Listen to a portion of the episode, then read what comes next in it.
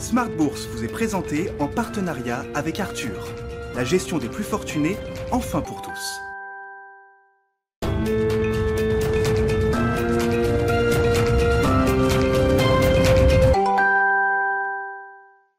Bienvenue dans Smart Bourse, votre double dose quotidienne de marché en direct sur Bismart. Chaque jour à la mi-journée, 12h30, 13h et le soir, la grande édition pendant une heure à partir de 18h30. Au sommaire de cette édition de la mi-journée, la prudence qui est de mise sur les marchés. On voit les, indices actions en Europe qui euh, évoluent assez peu, légèrement négatifs même d'ailleurs à, à mi-séance pour le CAC 40.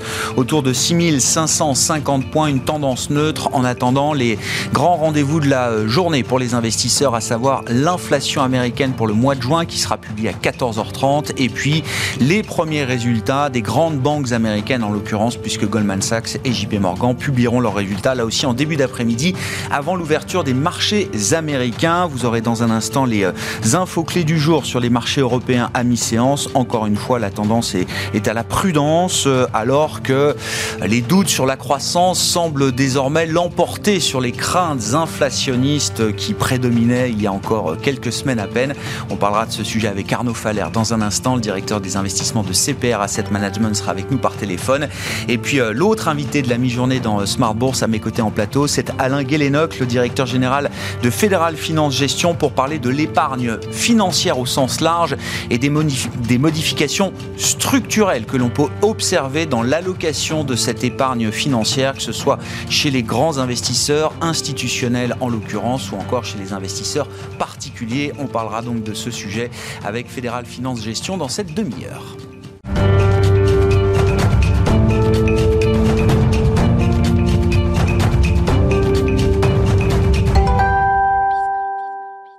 Mais d'abord, les infos clés du jour à mi-séance en Europe, c'est avec Nicolas Pagnès depuis la salle de marché de Bourse Directe. La tendance est hésitante sur le CAC 40 à la mi-journée alors que la séance du jour est principalement tournée vers les États-Unis. Les investisseurs ont tout de même en tête l'alerte du président Emmanuel Macron euh, hier soir sur la progression du variant Delta dans le pays et donc euh, les mesures prises pour favoriser une économie ouverte comme la mise en place d'un passeport sanitaire afin d'encourager la vaccination dans le pays. Aux États-Unis donc les investisseurs découvriront tout d'abord l'indice des prix à la consommation pour le mois de juin dans le pays, une inflation qui pourrait ralentir donc sur euh, le mois dernier selon les attentes après les 5% en annuel du mois de mai. Mais de manière générale, les analystes s'attendent à un ralentissement très progressif dans un contexte où les tensions d'approvisionnement sont toujours présentes et les hausses des prix de matières premières toujours une réalité. Selon un consensus Bloomberg, l'inflation devrait progresser de 0,5% sur un mois et de 4,9% sur un an. Les investisseurs suivront également la publication euh, de résultats de deux grandes banques américaines, à savoir JP Morgan Chase et Goldman Sachs, dont les résultats sont attendus aujourd'hui. Selon les données définitives, les résultats des banques américaines dans leur ensemble sont attendus deux fois plus élevés que l'année dernière à la même période, alors qu'elles ont déjà enregistré un bond de 138% au premier trimestre. De manière plus générale, rappelons euh, que toujours selon Refinitiv, la croissance des bénéfices des sociétés du S&P 500 cette fois-ci est attendue en progression de plus de 60% sur le deuxième trimestre. En Europe, les investisseurs ont pu euh, découvrir euh, ce matin l'inflation dans l'Hexagone, inflation qui accélère légèrement donc de son côté euh, sur le mois de juin. L'indice des prix à la consommation augmente de 0,1% sur un mois après 0,3% au mois de mai. Sur un an, l'inflation s'élève à 1,5%. En Allemagne, l'inflation a connu une décélération de son côté sur le mois de juin et ressort à 2,3%. Celle-ci reste cependant proche de son plus haut niveau depuis 10 ans à cause, à cause notamment de la variable des prix à l'énergie. Du côté des valeurs, à suivre à présent à la mi-journée sur, euh, sur, euh, sur la place parisienne, on note tout d'abord que Nokia euh, prévoit de revoir à la hausse ses prévisions de résultats pour 2021 après une accélération de l'activité constatée sur le second trimestre. Nokia qui signait depuis ce matin la plus forte hausse du SRD Retour sur le CAC 40 à présent. LVMH et Campari ont annoncé un, partenariat pour investir dans le commerce en ligne de vins et spiritueux et ainsi constituer un nouvel acteur européen du secteur. Saint-Gobain a annoncé de son côté la cession de Graham, euh, son activité de distribution de plomberie euh, sanitaire et chauffage au Royaume-Uni. Saint-Gobain qui n'a pas précisé les modalités financières de l'opération. Et on note euh, donc au sein du CAC 40 toujours que les bancaires ont du mal à prendre une direction commune avant la publication des grandes banques américaines. Les plus fortes hausses de l'indice parisien sont euh, en tout cas signées à la mi-journée Bouygues, Legrand, Essilor Luxotica, Dassault Systèmes ou encore Hermès International. Les plus fortes baisses sont elles signées euh, Alstom, Renault, Atos, Crédit Agricole ou encore Vinci. Nicolas Pagnès en fil rouge avec nous tout au long de la journée sur Bismart depuis la salle de marché de Bourse Direct.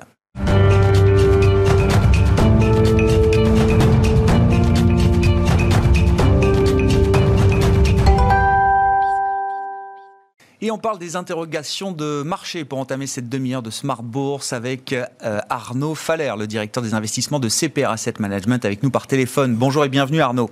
Merci beaucoup d'être euh, d'être avec nous. Oh, la question est simple et, je sais chez CPR Asset Management que vous avez choisi votre camp entre les, les doutes sur la croissance qui reviennent avec euh, l'accélération de la vague épidémique et, et, des variants, le variant Delta notamment, et les craintes sur l'inflation qui, pour l'instant, semblent être remisées un peu de côté par les, les investisseurs vous considérez que les craintes sur l'inflation restent quand même des craintes sérieuses et réelles Oui. C'est-à-dire juste euh, en introduction, il faut juste se rappeler que ça existe aussi des scénarios où malheureusement on a euh, effectivement on peut avoir aussi bien des craintes sur la croissance que sur l'inflation, hein, la fameuse stagflation. C'est un scénario qu'on peut imaginer à moyen terme pas forcément majoritaire, mais malgré tout, euh, qui pourrait venir parce qu'on a des tendances de fond, hein, la productivité qui pourrait marquer le pas, évidemment l'ensemble des tensions sur les ressources se propager, la transition énergétique, on sait très bien, c'est un facteur de hausse de coûts.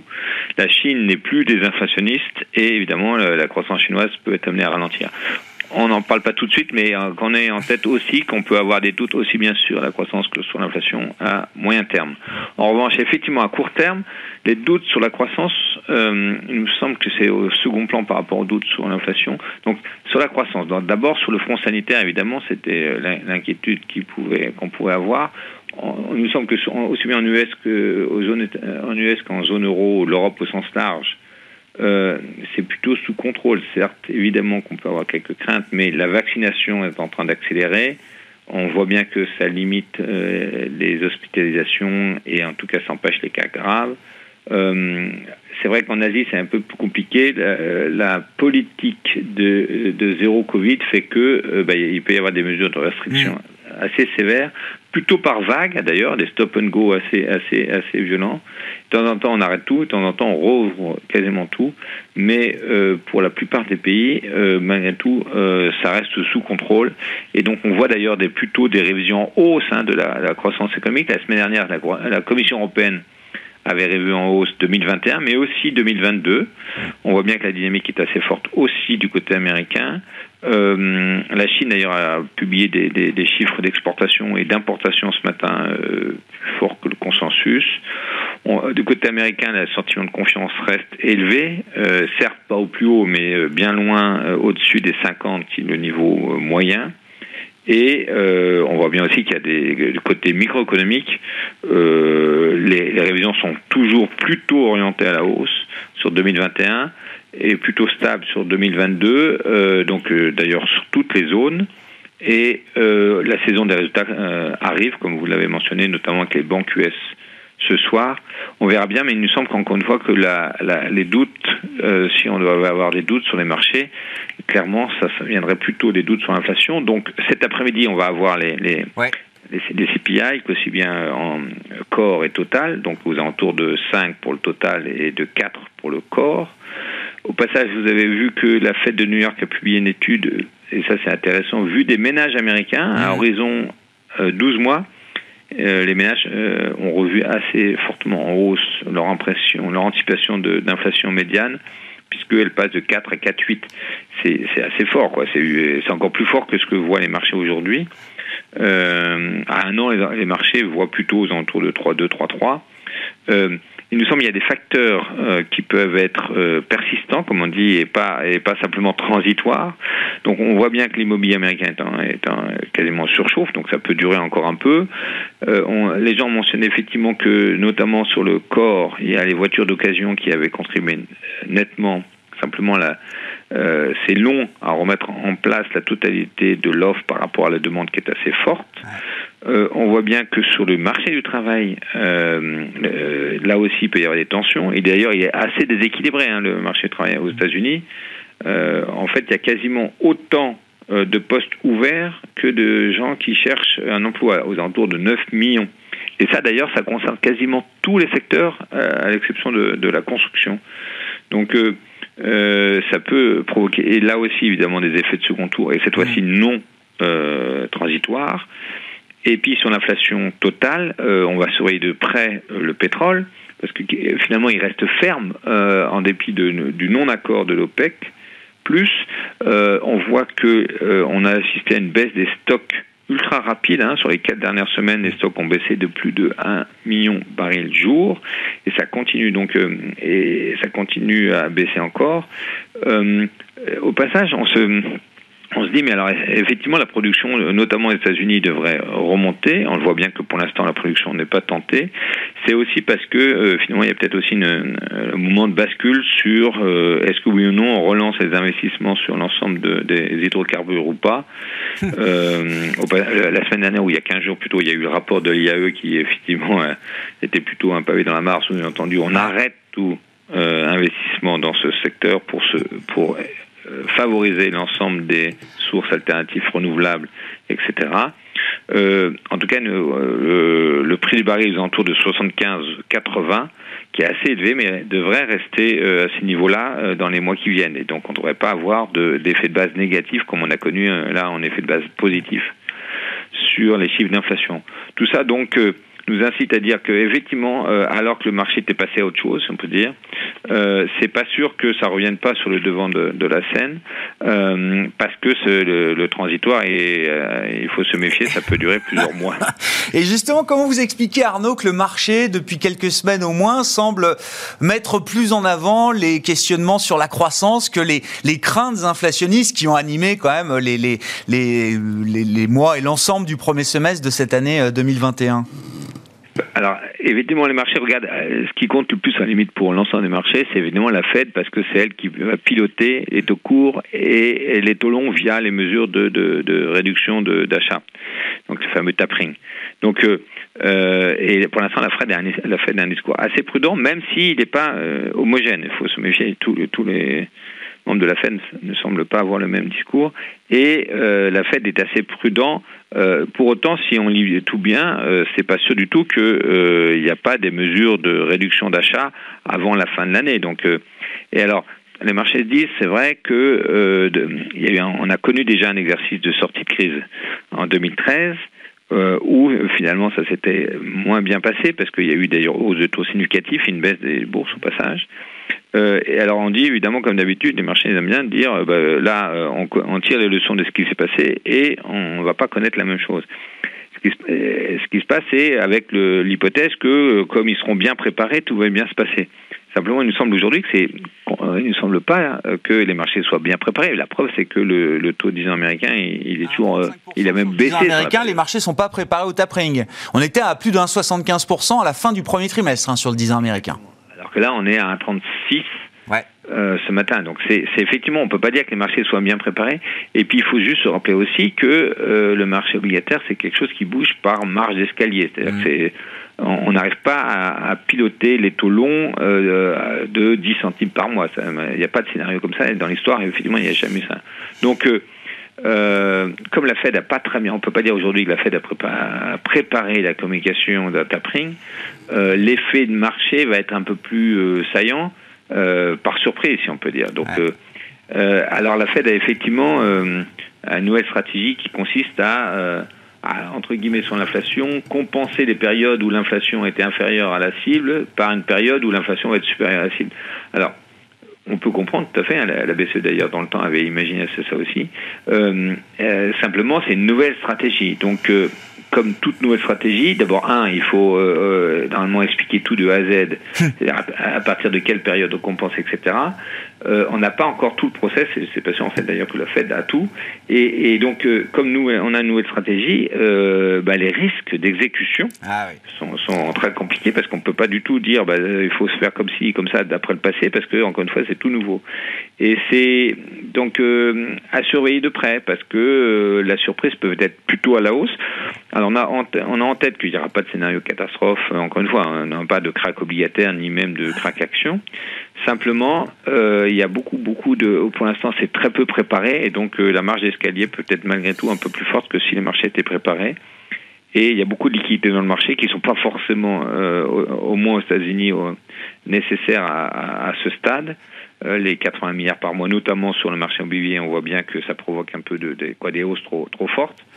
Donc, euh, euh, on peut être prudent, mais malgré tout, prudent, ça veut dire que quand on a un souci, c'est pas simplement le reporter pour l'avenir, parce que euh, malgré tout, il va falloir quand même le traiter. Un report n'est pas un traitement, si on peut dire.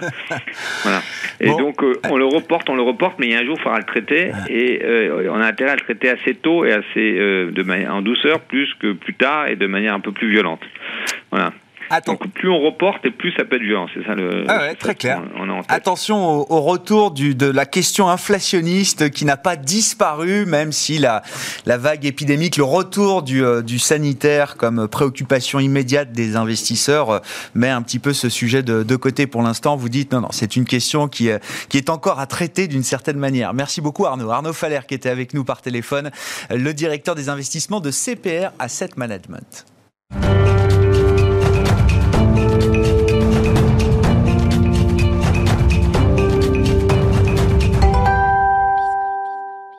on va s'extraire du, euh, du, très court terme et des questionnements estivaux des euh, investisseurs pour prendre un peu de, un peu de hauteur et, et voir comment est-ce que l'allocation structurelle de l'épargne est en train d'évoluer en ce moment même. Alain Guélénoc est à mes côtés en plateau, je le disais. Bonjour et bienvenue Alain. Bonjour Grégoire. Directeur général de Fédéral Finance Gestion, donc euh, la grande filiale de gestion d'actifs euh, d'Arkea et vous avez à ce titre un poste d'observation privilégié puisque vous pilotez 45 milliards d'euros d'encours au moins pour le compte de vos clients, quarts institutionnels et puis euh, un quart d'investisseurs particuliers, de retail, comme on hmm. dit dans ces, euh, dans ces métiers, euh, Alain.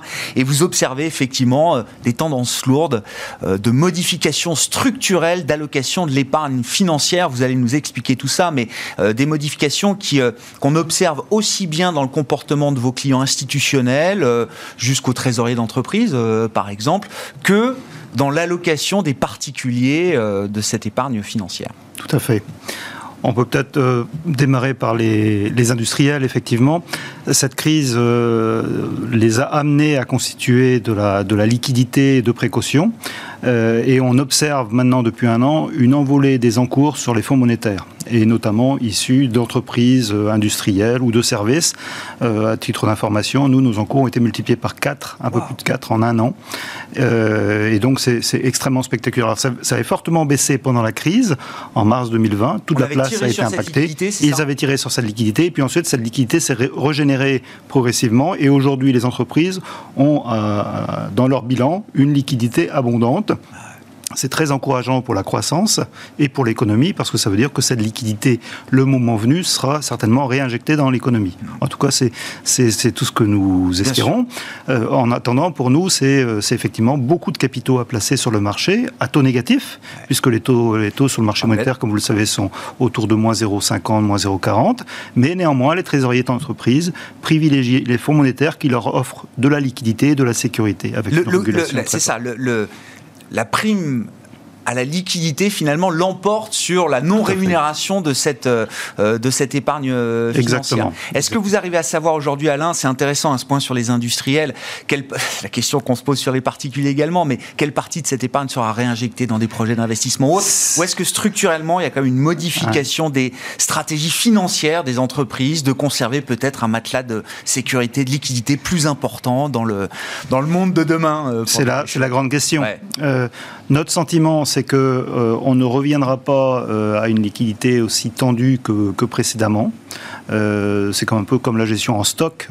tout le monde parle aujourd'hui de, reconstitution de stock pour faire face à des à-coups économiques. notre sentiment, c'est qu'on ne reviendra pas à une, trésorerie aussi tendue que précédemment. Maintenant, très clairement, on est dans un haut cycle en trésorerie. Et le diagnostic, c'est que ça devrait quand même plutôt diminuer avec le redémarrage progressif de l'économie. Bon, explosion des encours monétaires donc pour les industriels, pour les trésoriers d'entreprise. Alors les institutionnels, les institutionnels, c'est une autre histoire parce que si on considère par exemple le marché de l'assurance vie en France, le fonds en euros est en décroissance depuis maintenant de nombreux mois depuis en gros deux ans, hein, deux, deux, années. C'est pas une hémorragie, c'est un flux régulier, organisé, incité par les assureurs d'ailleurs, et puis je trouve qu'il est plutôt de, de, bonne aloi pour les particuliers, puisqu'ils vont sur des supports, des unités de compte qui offrent potentiellement des performances plus importantes, avec plus d'aléas, plus de volatilité, mais néanmoins voilà, une, une, une, orientation qui est donnée. Hmm. Alors, c'est aussi justifié par, par, le fait que les, les assureurs euh, trouvent peu de placements, finalement, rémunérateurs sur les marchés. Le bon placement de père de famille en OAT ou en titre d'État à 10 ans, ben, c'est aujourd'hui un taux négatif, c'est très compliqué. Hmm. Donc, les assureurs, que font-ils? Ils continuent cette grande marche vers le non-coté. Donc les, les, fonds de dette privée ah notamment continuent à être un, un bon vecteur d'investissement. Euh, la, le private equity euh, également, dans une moindre proportion, parce que ça coûte très cher en, en fonds propres, hein, le private equity. Et les fonds de dette privée euh, sont, comme le private equity d'ailleurs, sont, sont incités par des initiatives de place. Je pense à les initiatives TB, initiatives FFA. Là, actuellement, les assureurs, les gros institutionnels participent à, la relance, mhm. par les prêts participatifs relance, par les obligations relance. Donc, le, le dispositif est en place et c'est de la réorientation des flux vers l'économie réelle pour nous, en tant qu'investisseurs, c'est quand même très plaisant parce que ça veut dire qu'on on constate l'impact de nos investissements sur l'économie. Donc ça, c'est ça, c'est une des grandes tendances. Alors, faut la, faut la modérer parce que effectivement, euh, comme les assureurs notamment sont face à des retraits sur leurs fonds en euros, ils ont aussi le réflexe de soigner leur liquidité. Bien sûr. Et la liquidité, ils la trouvent où? Ils la trouvent d'abord sur des actifs obligataires de grande qualité. Ah Donc ce sont des titres d'État ou des obligations investment grade. Et à ce titre-là, pour trouver du rendement, on a plutôt tendance à allonger la maturité. Donc ça, c'est un point important. C'est-à-dire qu'on va acheter des titres très longs, à horizon 25, 30 ans. Mais ça, euh, c'est comme vous dites, Alain, c'est intéressant. Hein. C'est-à-dire que c'est euh, euh, la migration vers le non-côté doit être d'une certaine manière compensée par une, une liquidité toujours très exactement, forte sur des supports obligataires traditionnels. Alors là, il faut aller, vous dites, jusqu'à 30 ans peut-être pour trouver des... Potentiellement, oui. Après, tout dépend... Pas négatif. Oui, tout dépend de l'équilibre actif-passif en termes de duration des assureurs. Donc, ceux qui peuvent se, se, le permettre vont chercher des actifs assez longs pour obtenir un peu plus de rendement et une bonne liquidité. Et puis il y a aussi les actions cotées. Oui. Et les actions cotées restent un thème d'investissement euh, assez clair, donc les grandes capitalisations. Pourquoi? Parce que les actions, notamment dans la crise de 2020, souvenez-vous, elles ont montré leur euh, résistance en termes de liquidité. C'est des actifs très liquides, c'est des actifs facilement couvrables. Et justement, les assureurs apprécient des produits sur lesquels on pratique des couvertures systématiques, un bon contrôle, par exemple, de la volatilité, un, max drawdown qui est, qui, est, qui est sous contrôle. Donc ça, ce sont des actifs qui sont aussi privilégiés par, euh, par les assureurs parce que ça leur offre cette liquidité qui fait défaut sur le non-côté. Et ça, ce sont des tendances structurelles. Hein. Encore ah, une fois, pour revenir à ce poste d'observation privilégié. Euh, c'est vraiment structurel.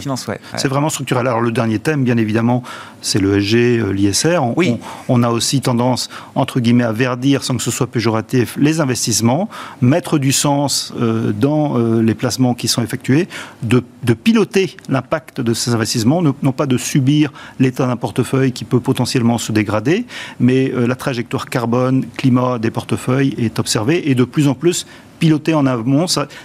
Aujourd'hui, on intègre dans nos prises de décision ces critères au même titre que des critères financiers euh, plus classés. Oui, c'est ça. Et ça, c'est transversal à toutes les classes d'actifs qu'on a pu citer là pour les institutionnels, que ce soit dans le non-côté, le côté, l'obligataire, action euh, ou autre. C'est le, ce thème-là, il est transversal à toutes ces, toutes ces classes d'actifs. Bon. Donc données de base pour les institutionnels. Pour les particuliers, c'est un peu quelque part les mêmes thématiques. Alors j'ai tendance à dire que souvent ce que l'on applique aux institutionnels se retrouve chez les particuliers avec un, petit temps de décalage. décalage. C'est-à-dire qu'on on, adapte aux particuliers des, des, structures, des placements qu'on a mis en place pour des institutionnels. Alors par exemple, cette année, nous avons mis en place euh, chez Arkea un fonds qui s'appelle Arkea IS Protect, mhm. Investment Services, IS comme Investment Services, mhm. qui garantit à tout moment à chaque euh, investisseur particulier 85% de la plus haute valeur liquidative du fonds. D'accord. Autrement dit, vous investissez au départ à une VL de 100, votre VL garantie est de 85. Si le fonds monte à 120, euh, votre VL garantie va être légèrement supérieure à, 100, à 105 euh, et ainsi de suite. Donc ça veut dire que si le fonds rebaisse, imaginons qu'il passe de 120 à 110, euh, eh bien vous aurez à ce moment-là un max drawdown, une baisse maximale qui sera à peine de 5%. Donc c'est quand même très protecteur. Et c'est, euh, ce sont des fonds très appréciés. Alors, ça, oui, effectivement, ça, ça, euh, ça vient euh, rencontrer les attentes des clients aujourd'hui. on les incite à sortir mm. du fonds euro. le particulier commence à comprendre que la garantie en capital pour zéro risque, c'est un peu compliqué. Et donc, des formules comme ça, des systèmes de, de, de protection à un certain niveau, c'est des formules qui fonctionnent. Oui, ça fonctionne. Parce qu'effectivement, sortir du fonds en euros, vous avez la garantie en capital, c'est imbattable. Euh, donc les particuliers qui, veulent sortir, et surtout leurs conseillers, nos, distributeurs, Bien sûr. cherchent quand même des, garanties. Donc on a travaillé avec euh, l'ensemble de nos distributeurs pour concevoir ce produit en tirant parti de la technologie qu'on avait mis en place pour euh, nos institutionnels. Donc là, c'est par exemple, ce sont des actions à faible volatilité. Euh, on parle de fonds actions. Hein. Fonds actions, fonds actions à faible, faible, volatilité, action internationale, avec un filtre ESG. Et donc, on, présente un, dispositif alors qui, qui, est très simple, comme, je vous le présente. Mais derrière, c'est quand même une technologie assez avancée euh, qui nous a permis de concevoir ce type de produit. Offre simple, mais derrière, quand même un moteur qui nécessite de l'ingénierie et des travaux importants. Oui, mais c'est le bon sens de l'ingénierie financière. Euh, Exactement. L'ingénierie financière au service d'un produit simple. Exactement. Enfin, mm. non mais je caricature un peu, mais qui, euh, répond pleinement aux besoins contemporains des nouveaux ou des investisseurs particuliers mm. aujourd'hui. Et avec de la liquidité. Le particulier peut sortir à tout moment avec cette garantie. Donc ça, c'est une des, un des, axes de développement. L'autre axe qui continue à bien fonctionner, ce sont nos fonds à formule. On a des fonds autocall, autofocus dans notre gamme, qui ont un track record euh, extraordinaire. Hein. Sur 10 ans, on fait pratiquement 6% de performance moyenne avec un rappel au bout de un peu, un peu, un peu moins de 3 ans. Donc c'est des fonds qui ont vraiment un très beau track record. On a créé cette année des indices low carbone on va sans doute euh, inventer de, nouveaux indices, mais en restant fidèle à la même formule, parce que c'est une formule assez simple, avec un, coupon qui est payé moyennant une protection, euh, enfin une, baisse maximale du, capital, mais euh, enfin de l'indice, pardon, de mhm. référence. Euh, mais ce coupon est, relativement sécurisant et un rappel au bout de deux à trois ans, selon les formules, potentiellement, ce sont des fonds qui permettent à des particuliers quand même de capter du rendement intéressant et on observe une bonne récurrence. les particuliers. Ça le client, ah, ça. C'est formidable. on parle un peu oui, oui, commercialement. on, on, a des particuliers qui sont satisfaits, qui reviennent sur nos autofocus. C'est un véritable plaisir pour, pour nous parce qu'on a, on a réussi à installer une marque une, euh, une, un, fonctionnement. et, là encore, l'ensemble de nos, de nos, tout le monde est aligné entre le gérant, le distributeur et le client final, euh, qui, est, qui est notre principal interlocuteur quelque part. Et, justement, est-ce qu'en conclusion, on peut dire, Alain, et vous avez une longue expérience dans l'industrie de la gestion d'actifs, que plus que jamais, peut-être cette industrie est, focus client, comme on dit Elle est focus client. Elle est focus client. Le dernier exemple sur les fonds thématiques. Ouais on a aujourd'hui euh, une montée euh, de, la, de donner du sens. Euh, alors c'est une banalité que de dire, mais la crise a, accentué cette tendance de fond. Je veux mettre du sens dans mon épargne, je veux voir là où va mon argent. après la thématique climat, la thématique environnement, on a une thématique qui est en train de monter, c'est le social par exemple. Mmh. On sent que ça va être une thématique pour les moyens, pour les, pour les institutionnels certainement que c'est déjà présent. Mmh. Et la suite c'est peut-être pour le marché des particuliers. Donc vraiment, on essaie de répondre à, ces tendances ah de fond, parce que si on n'y répond pas, on pourra se faire plaisir, mais on n'aura pas de capitaux à gérer.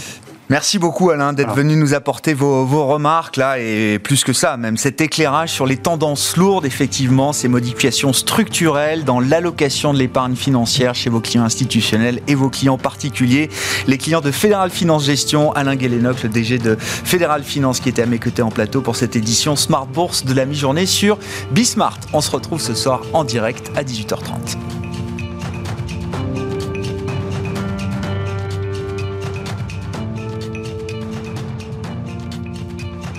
Smart Bourse vous a été présenté en partenariat avec Arthur, la gestion des plus fortunés, enfin pour tous.